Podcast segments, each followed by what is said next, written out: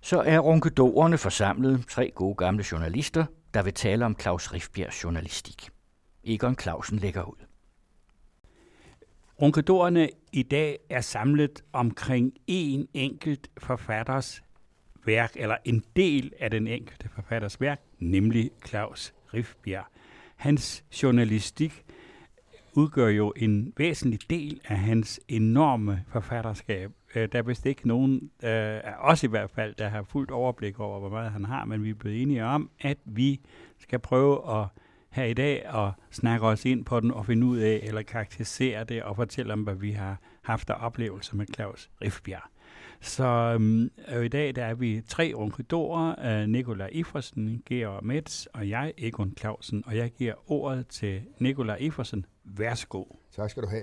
Jeg vil sige, at øh, Øh, Rifbjerg har... Jeg, jeg har faktisk, jeg, jeg, jo, jeg har, jeg har snakket med ham en enkelt gang, og jeg har engang i embedsmedfører bestilt en artikel hos ham, som han ovenikøbet leveret helt gratis. Uh, så derfor synes jeg jo, at han var et meget generøst menneske. Men uh, når jeg ser på Rifbjerg og, og hans produktion, så slår det mig, at uh, der, hvor jeg egentlig synes, han er aller, aller bedst, det er i lyrikken, det er i novellen, og det er i journalistikken. Der synes jeg, han er bedre, end han er i romanerne. Men det, det kan man selvfølgelig se forskelligt på. Jeg, jeg, jeg har, har for mange år siden, jeg fik jeg, det, der, jeg tror, det var den første bog om, om Rifbjergs journalistik, der udkom. Den hedder simpelthen bare Riff. Det var hans signatur, da han skrev i uh, Information. Og det er en samling, som uh, han Marie Svendsen lavede for, for år tilbage med dele af hans journalistik. Og uh, det er i, i, i væsentlig grad hans uh, film- og tv-anmeldelser der må jeg nok sige, at når, når jeg læser dem i dag, og nu har jeg så siddet og genlæst nogle af dem der, at øh, der skal man jo altså være fra den tid, for at kunne nyde dem igen. Fordi øh, det er langt væk. Det er meget langt væk.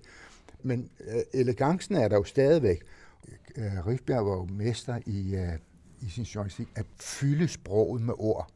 At fylde det med velvalgte metaforer Altså hvor vi i dag oplever dårlige metaforer, øh, altså øh, billeddannelser i sproget, øh, så, så kunne han det. Og her vil jeg så godt have lov at citere, øh, og det er faktisk fra en kronik, han skrev for, da han fyldte 80 år, øh, en kronik, der blev bragt i politikken. Og jeg vil lige citere noget, han skriver, altså han reflekterer lidt over det at være, blive gammel, at blive 80 år. Øh, og øh, Rifbjerg har jo igennem alt, hvad han har skrevet af lyrik og ting og så, der, der ligger der jo den, noget nostalgisk, noget, noget øh, skuen tilbage, men, men brugt på, på en rimelig måde, uden at det bliver sådan noget øh, sødsuppe noget. Men jeg vil lige citere, fordi det er et eksempel på hans evne til at, at, at se det. Han fortæller om den gang, og hvordan det stadigvæk ligger ham på scene. Jeg elsker, hvad det med kom, hvad det med kom, elsker jeg, og er det ej, hvad det med kom, er det ikke noget for mig. Man synes faktisk, det var smart og sært moderne, ikke mindst fordi der er til fuldt en lille strimmel med tandpastaen, som kunne tale, hvis man trak neglen ned over den, så den syntetisk afleverede sit budskab. Brug hvad det med kom. Åh, moderniteten, hvor man elskede den og søgte den alle vegne i lysreklamer og biografernes filmjournaler, hvilket enhver må kunne forstå, når man betænker, at skraldevognen endnu blev trukket af to heste, og skraldemændene smækkede de skarpe og tunge skraldebøtter op på nakken og gik med dem og hældte dem ned i vognens klap, hvorfra en duft af røden frugt og våde aviser steg, mens fluerne summede og pærerne faldt fra hestenes sort opspilede udstødningsrør. Det her, det, det er jo virkelig, det er jo noget, det der, ikke? Det er journalistik, men, men, men jo også kunst. Det er en fornøjelse. Jamen, jeg tror, det er det, der er øh, sådan set grundelementet i det her. Altså, den, denne samtale, tror jeg, vil komme til at vise, at det er det, det drejer sig om at Rifbjergs værk er sammenhængende. Altså for ham var der de her udtryksmåder, øh, og de var som en hip som hap, hvad det var. Det var en helhed, og det var en helhedsbetragtning. Og det er en af hemmelighederne, hvis det er en hemmelighed, det er det jo sådan set ikke i hans forfatterskab. Og som han selv tit sagde, jeg har hørt ham sige det flere gange, jeg havde det privilegium at kende ham noget, eller kende ham, jeg kendte ham gennem mange år, hvor han øh, siger, min ambition er at beskrive alt ganske enkelt. Så siger nå, det var ellers ikke så let. Men øh, det er ambitionen, og sætter det satte han sig for, og simpelthen få alt ned på papir, som øh, han kommer om med. Og der er journalistikken, den er en side af det her. Altså, det er et godt eksempel, du har valgt der, fordi det kan jo ikke være mere øh, centralt i den opfattelse af, det, af den, her, den her helhedsopfattelse. Og der kunne jeg godt tilføje en ting. At, at, nu nævnte du også lyrikken, som han også trækker ind som øh, en, en metode i debatten, i polemikken. Det kan han sagtens finde på. For eksempel skriver han øh, under Jugoslavienkrigen, øh, når mine kolleger når mine kolleger Susanne Brygger, Tageskov Hansen, Jens Christian Gondal, Pia Taftrup, Nils Barfod, Günther Grass, Susanne Sontag, Salman Rushdie, Saul Bellow samt sikkert lige så mange andre, som jeg respekterer og nærer hengivenhed for, opfordrer NATO til at fortsætte sin krig og bombardementerne af Jugoslavien, accepterer jeg deres holdning, selvom jeg ikke deler den. Og mine kolleger i samme åndedræt mistænkeliggør dem, som tænker anderledes og taler om deres bekvemme standpunkter, medløberi og ansvarsforflygtigelse, bliver jeg forstemt. Når mine kolleger er så sikre i deres sag, og de er så overbevist om, at den himmelske straf, der regner uden stands anseelse over ven som fjende, er det eneste probate middel til at fjerne ondskaben. Hvorfor er de så på forhånd i harnisk over for dissidenterne? Når mine kolleger farer så voldsomt og selvsikkert frem, så sejrsbevidste og uforsonlige, hvorfor så den sprække ind til en usikkerhed, hvor aggressiviteten over for de anderledes tænkende pludselig stikker hovedet frem, og så videre, og så videre. Han øh, stiller det simpelthen op som et øh, lyrisk værk, det her polemiske indlæg, som så slutter, når mine kolleger deler verden op i dem, der fortjener at dø, og dem, der dør tilfældigt, som collateral damage, og mener, det er et fedt, og hvor der handles, der spildes, accepterer jeg deres holdning, men jeg deler den ikke. Disse øh, linjer er løftet op på, i, i vores øjne bliver de løftet op i lyrikkens øh, sfære. Det er det. Det er, det er god lyrik, det her. Det er, det er god teknisk set, metodisk set god lyrik. Men øh, det er fandme også god øh, polemik. altså de to ting kan du ikke skille ad. Ja, og ja. det er det, jeg synes, der er kernen i forståelse af, det, af men, den, den rigsbjergske verden. Georg, det er nok et spørgsmål, er, er det, det grundlæggende synspunkt, der ligger i det der, ikke? At han, han, han respekterer, men han, mm. men han deler ikke synspunktet. Jeg tror du også, han var helt konsistent i det hele vejen igennem? Det er, det er jeg ikke sikker på. Det er der jo ingen mennesker, der er. Altså, vi, vi kan jo godt sige, at vi er, vi er tolerante, og vi er, vi er tolerante over for andres holdning og så videre, men øh, der vil, er, til, er til vil man støde på nogle grænser, men i princippet jo. Altså, det, var jo, det er jo del af den humanistiske tradition, som Rikbjerg i høj grad bekendt sig til. Det, det vil jeg give dig fuldstændig ret i. Det kan da godt være, at du kan finde nogle enkelte udsagn, der siger noget andet, men grundlinjen og holdningen og hele vejen igennem, den var meget konsistent hos øh, Rifbjerg. Det vil jeg sige, og, og den, hvad skal man sige, konsistens, eller den sammenhæng, som øh, jeg, jeg hæfter mig ved, det er, at jeg kan jo høre hans stemme. I det sprog, han skriver, der er der jo en genspejling eller et ekko, eller det er, så kan man høre mandens røst, altså det, det er, altså mand og skrift er et. Det kan man altid, ikke? Og det kan man altid, når folk er gode Nej. til at skrive. Jo, men det kan man i meget høj grad med Rifbjerg, og, og så, han jo, så er der, der strømmer jo et overskud ud af hans tekster, synes jeg. Et overskud, altså en glæde ved at formulere sig. Og der, han bruger også sådan taleord, og så skriver han pludselig, så, og så får altså i den spanske borgerkrig, der fik de hele bullersiasen. og så ved vi godt, hvad det er, men vi kan også høre mandens stemme, ikke? Og, han, og hans formuleringer, jeg tror gerne, det flyder hurtigt. Jeg har fundet et par, som jeg synes godt om, altså om en af hans kolleger, der drak, som flere med hinanden forbundne huller i jorden. så ved vi, at der er givet noget ned. Og så har han også et sted om en, øh, en sneker, der lavede skuffer. Og der skriver han så, de havde et glid som en varm hånd på indersiden af et kvindelår. Sådan nogle skuffer vil jeg da. Jeg kan da både se dem for mig og føle det der glid. Og det, det er jo sådan et godt humør. Ja. Men, men der er noget, og den der konsistent, der er noget andet, som, som, øh, som, som jeg har tænkt på nu ved genlæsningen af, af Rifbjerg her, det er, hvorfor var han så forhat i visse kredse? For det var han og der var sandelig også tale om konsistens. Øh, han var forhat også i kredset, som aldrig havde læst ham. Og hvorfor var han det? Jeg tror, at det er fordi, at han var et vellykket eksempel på dansk reformpædagogik. dansk reform, fordi han var for eksempel også meget optaget af 2. verdenskrig, og hvis der er noget, der har betydet noget for dansk, den særlige danske udgave af reformpædagogikken, så er det, det altså den tyske besættelse i tiden fra 40 til 45 i de sidste år, hvor øh, modstandsbevægelsen øh, i den del af den, der var samlet i Frit Danmark, lavede et øh, reformpædagogisk skoleprogram, som i meget høj grad kom til at bestemme udviklingen i 50'erne og 60'erne. Og der er øh, Claus Riffbjerg, han er uh, vokset op i sådan et miljø. Hans forældre var lærere, de var kulturradikale i deres politikken, og de var sådan bredt orienteret.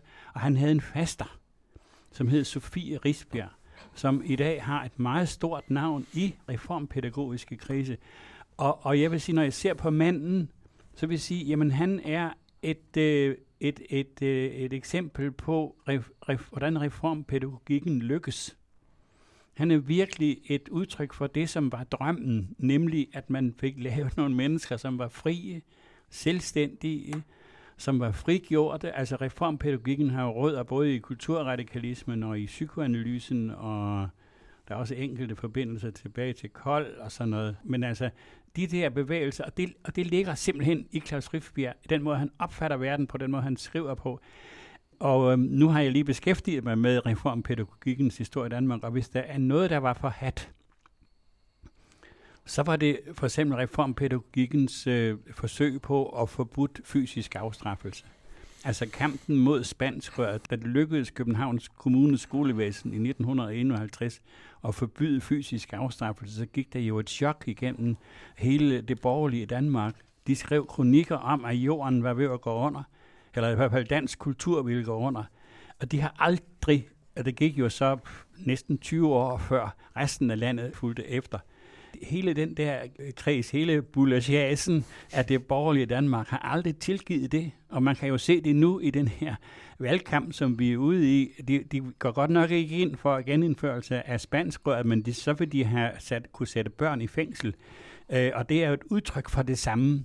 Altså, at man kan ikke acceptere eller tåle den der de kalder den den anti-autoritære bevægelsen. Det, det er ikke helt rigtigt. Der er nogle andre autoriteter på færre, men det handler først og fremmest om det frigjorte menneske, som, som ikke på forhånd respekterer hverken kongemagt, eller Dannebro, eller generaler, eller krig, eller bomber. Og det er Claus Riffbjerg et af de mest strålende eksempler på jeg synes simpelthen, det er, det er dejligt at vide, at øh, den, øh, nu er det jo også fordi jeg selv er stor tilhænger af den øh, reformpædagogikken, men se hvilken blomst, se hvilke ja. frugter der er kommet, det er da bare skønt. Så bliver det jo også gjort med et så gigantisk humør, ja. at øh, det støtte mange, altså det tonefald støtte mange, og han brugte sproget på en måde, øh, hvis man ser tilbage i 50'erne, så kan jeg da godt huske nogle af mine dengang gamle tanter, som sikkert har været yngre end jeg er nu, jeg kalder dem gamle tanter, ikke? men altså, de blev da forskrækket over, at han brugte øh, latrinære udtryk, som de kaldte det. Når man så gik ham efter i sømne, så var det nu ikke så tit, at han gjorde det, men Nej. det var nok til, at, at det blev taget frem.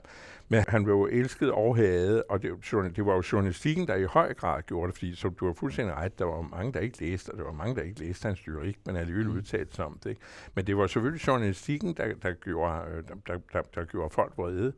Øh, den anden halvdel, eller hvor mange det nu var, øh, de kom jo til at sætte meget stor pris på ham. Ikke? Og så kan jeg huske, der var et meget morsomt sted, som måske også er meget sigende for, for Rifbjergs natur, at Bente Hansen engang i en tv-udsendelse for mange, mange år siden øh, siger til ham, øh, og det er netop om journalistikken, til en vis grad også romanerne, men det hænger igen med at sige, at de ting hænger jo sammen. Mm. Når han skrev marts 70, så er det jo også et polemisk indlæg ikke? Øh, i, i en standende debat.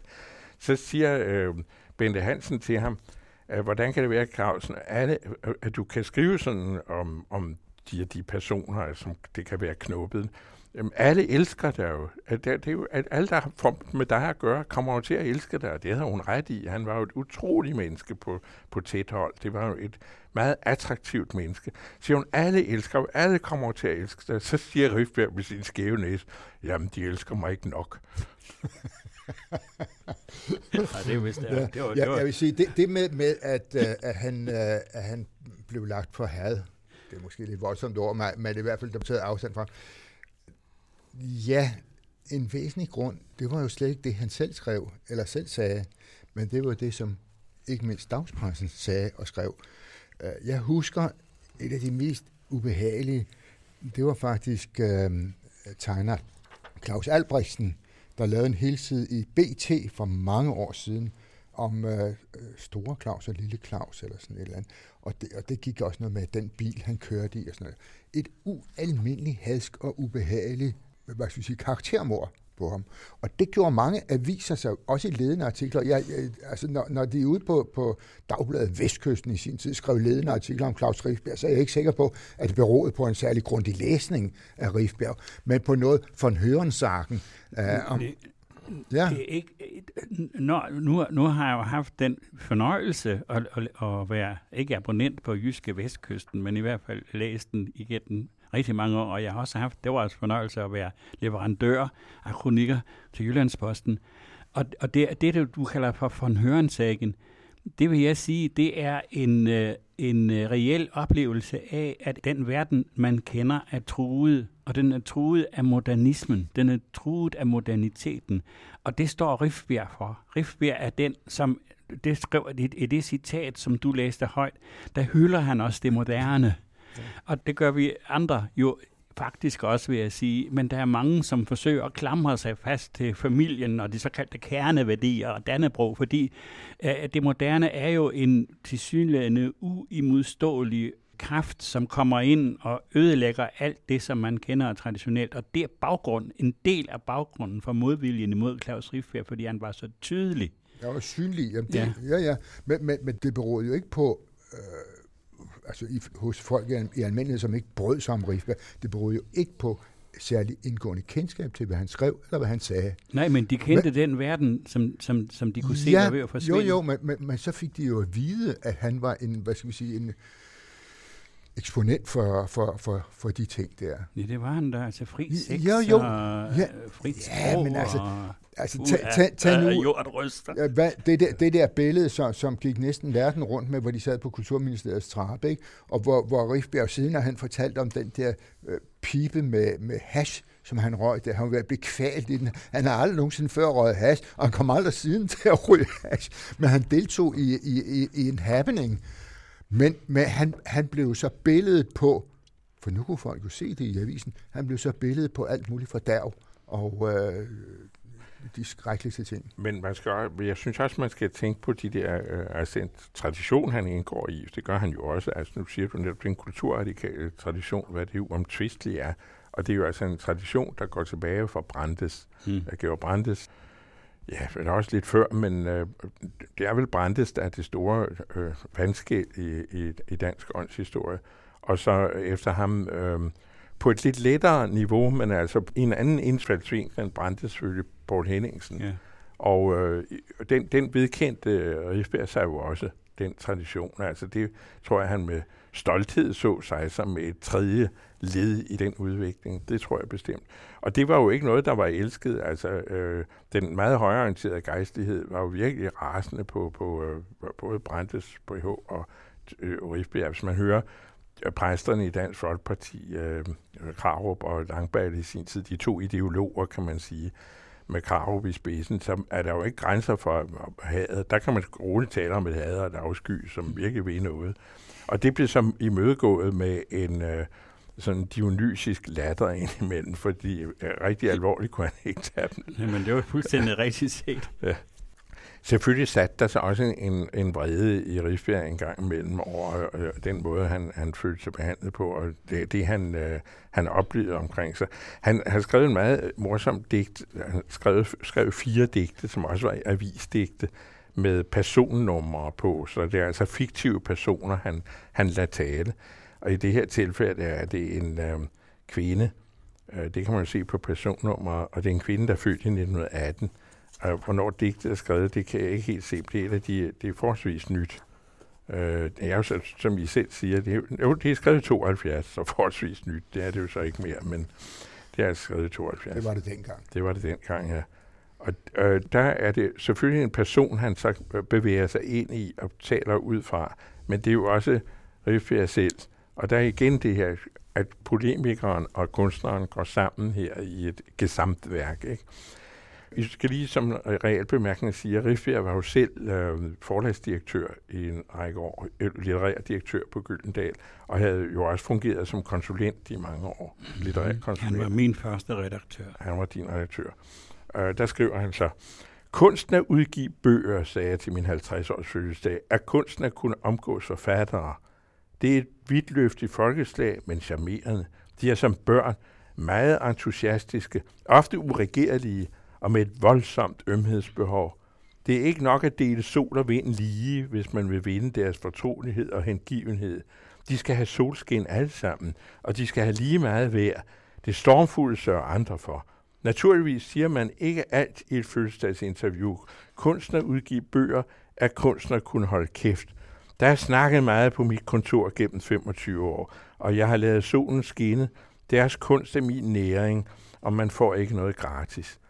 Men en gang imellem får jeg for meget af deres plathed, deres smålighed, deres indskrænkethed, deres ondskabsfuldhed, deres indbyrdes bagtaleriskhed, deres infantile egocentri, deres hykleriske idealer, deres nærhed, deres mangel på skrubner, deres hensynsløshed, deres falske smiger, deres griskhed, deres dødsdrift, deres talent, og går ud og brækker mig. Åh, oh, det er godt. Der får han jo virkelig luft for mange års opsparet raseri. Nå, det er godt, fordi det er jo rigtigt. Ja, det er jo også rigtigt. Det er jo rigtigt. Det er, altså, sådan vi, er det. Vi kender jo branchen. Det, det, det slår mig, at øh, øh, nogle gange i, i, i debatten, som, som den er folder sig ud, så, så, så tænker jeg, at her kunne det egentlig være meget sjovt at, at få en kommentar fra Rifbjerg. Og, og, og der, hvor jeg senest, hvor jeg, hvor jeg sådan kom i tanke om det, øh, hvor han godt måtte have kastet sig ind, det var, da en, en uh, litterat, som sidder i USA, der hedder Mette Hø, hun uh, skrev uh, i Weekendavisen om, uh, om kvindelitteratur. Og uh, må man nok sige, at hun gav den ordentlig gas, at uh, den var så navlebeskuende og indadvendt og uh, introvert, og jeg ved ikke hvad. Uh, og så blev hun ellers overfaldet og alt muligt. Og, og, og, og som det meget hyppigt er med sådan noget, så, så øh, blev det meget til, om, hende, om hun overhovedet havde ret til at sige sådan noget, om hun overhovedet skulle have lov til at komme til ord, og alt det der, i stedet for at øh, tage fat i substansen i det, som, som, som hun skrev. Og der kunne jeg godt have savnet Rifbjerg. Så hvad, hvad, hvad, hvad vil du bidrage, Rifbjerg? Hvad vil du bidrage med i den her debat om, øh, om ikke kun om kvinderomaner osv., eller romaner skrevet af kvinder, men, men, men uh, romaner i det hele taget, den litteratur, der kommer i det hele taget, at den er for introvert, den er for, for uh, indadvendt og, og navlebeskuende og alt det der. Hvad ser vi der? Ja, den diskussion, det, det er i hvert fald nødig, at jeg synes ikke, vi skal tage den op her for at sætte rent, for den er lang, men jeg vil gerne vende tilbage til Rifbjerg. Og hans, jamen, jeg siger bare, jeg kunne savne, jamen, det er der, hvor man kan savne ham. ham. Der er til mange forskellige ting. Altså i den her såkaldte valgkamp, der, der, der må man da sige, at øh, der, han, man får der serveret det ene øh, stykke idioti efter det andet. Det, det er jo en ren, altså på den måde, at det jo, de ligger jo, man skulle jo have 100 højere ben, ikke? fordi de ligger jo for højere ben det hele. Ikke? Hvad de dog kan få sig selv til at sige, og hvad er det dog for et menneske, de taler til? Det er i hvert fald ikke en, der har gået i reformpædagogikkens skole, men det er en anden snak. Noget af det, der har imponeret mig ved Claus Rifbjerg, og som jeg også har forsøgt at lære af, det er, at han til synlædende ikke var i den grad til at fornærme. Altså, han skrev jo bredt. Han skrev også i Jyllandsposten. Og de, de har jo samtidig så overfaldt det ham jo med i ledere og, og kommentarer og kronikker og læserbreve. Men 14 dage efter, øh, så kunne det godt være en øh, kronik eller en artikel af Claus Riffbjerg der. Og det synes jeg er flot. Og jeg har tænkt på, jamen han har simpelthen nok betragtet øh, sådan de der forskellige medier som forskellige talerstole. Og det kan da godt være, at der er nogle af dem, hvor, hvor det skælder en ud og sådan noget. Ikke? Men det skal, hvis jeg får så lejligheden til at bestige den der talerstol og gives, så, så siger jeg ja tak, og så gør jeg det. Mm. Og det synes jeg er Jeg synes, det var flot, og jeg synes, det er rigtigt, og jeg godt tænke mig at have det sådan selv. Så kan man så Ja. sige, at det var jo også flot af Jyllandsposten, så åbne spalterne for ham, ikke? Nå jo, men det Jyllandsposten har altid haft, eller ikke altid, men i hvert fald i perioder har de været meget, øh, på den måde har de også været generøse. Det, det er jo klart nok, altså. Jeg tror, der var en undtagelse, det var Ekstrabladet, som øh, han, han aldrig kom på forsonlig hold med. Nå, Øh, og det hang jo så sammen med øh, Victor Andreasen i sin tid, den daværende chefredaktør, som var gift med Tove Ditlevsen. Ja. Og øh, den kreds, der var omkring Rifbjerg, de der var lidt ældre end Rifbjerg, altså Halvdan Rasmussen og Esther Nagel og den øh, øh, øh, generation, var øh, meget skeptiske over for Vejsne Victor, som vi kaldte ham, altså Victor Andreasen, og hans behandling af Tove Ditlevsen. Altså, der lå en, øh, en, øh, en øh, ud over den polemiske voldsomhed, der var fra Ekstrabladet, lå der i forvejen en vrede mod øh, øh, Victor Andresen af gode grunde. Så der, der skulle ikke meget til, før at Ekstrabladet blev anbragt i en, øh, på en hylde for sig selv i, i, den, i det miljø. Nå jeg, jeg kan ikke detaljerne, men, men, men princippet, Ja. at, at man... Jamen, du har ret i princippet. Jeg skal bare lige nævne, der Ja. er det også gode, gode principper har altid en undtagelse. Det var den anden radios tre ronkedorer, Egon Clausen, Georg Metz og Nikolaj Iffersen, der var på banen her.